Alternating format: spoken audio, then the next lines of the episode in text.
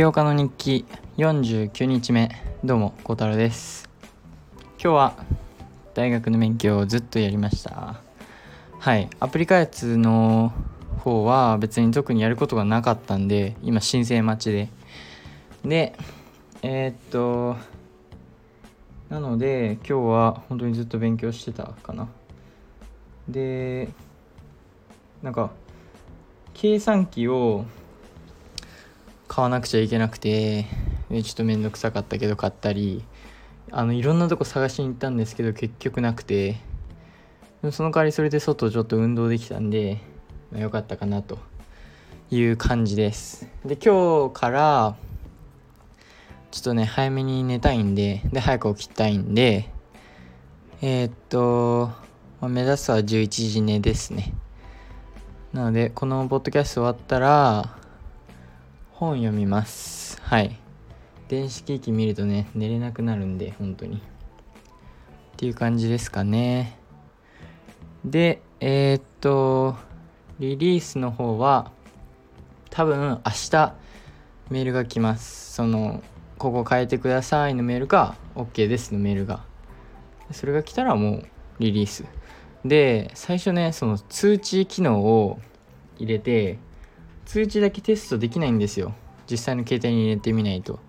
なのでもしかしたら通知がね通知機能がうまくいってない可能性があるんですよね。ちょっと怖いことに。なのでまあリリースできた。じゃあリリースする。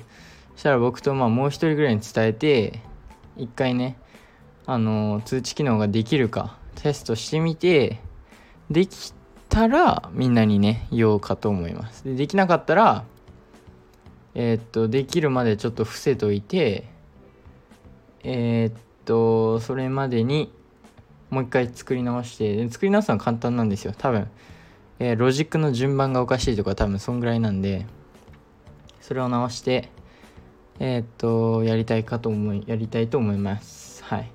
でしかもなんかねファイヤーじゃフラッターフローのやり方はまだ僕分かってないんですけどなんかあるんですよ。そのうんと0.4.0っていうその新しいバージョン作らなくてもそのなんかアップデートしてそれをユーザーに使ってもらえるみたいなやり方。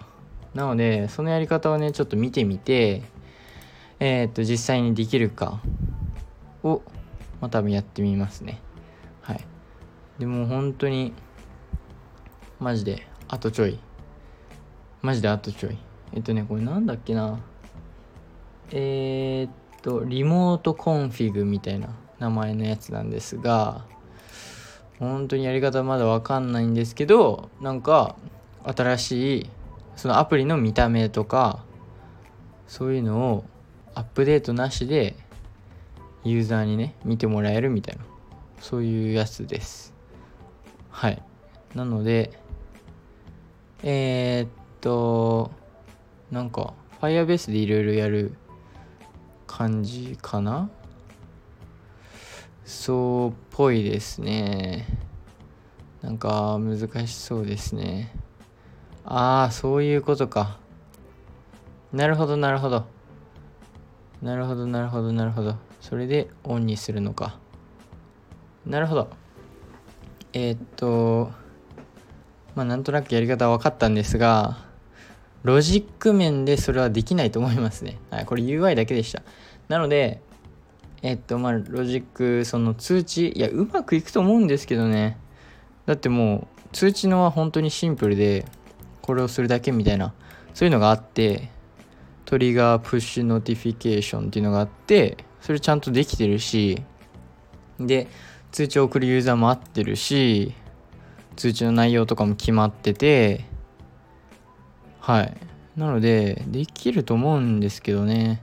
ただこの Trigger Push Notification の順番。いや、この順番で合ってると多分できます。はい。それを信じてます、僕は。なので、まあ、ちょっとね、一回自分で試してみて全部できてるからチェックしてみんなに言おうかなと思います。けど、アダロの時とかは僕携帯とかでチェックできたんですよ。でも、今もできんのかな？テストフライト。なんかそのテストフライトっていうやつを使って自分の携帯から見れるんですがこのアプリを。なんですがどうだろう。あできるかも。はい。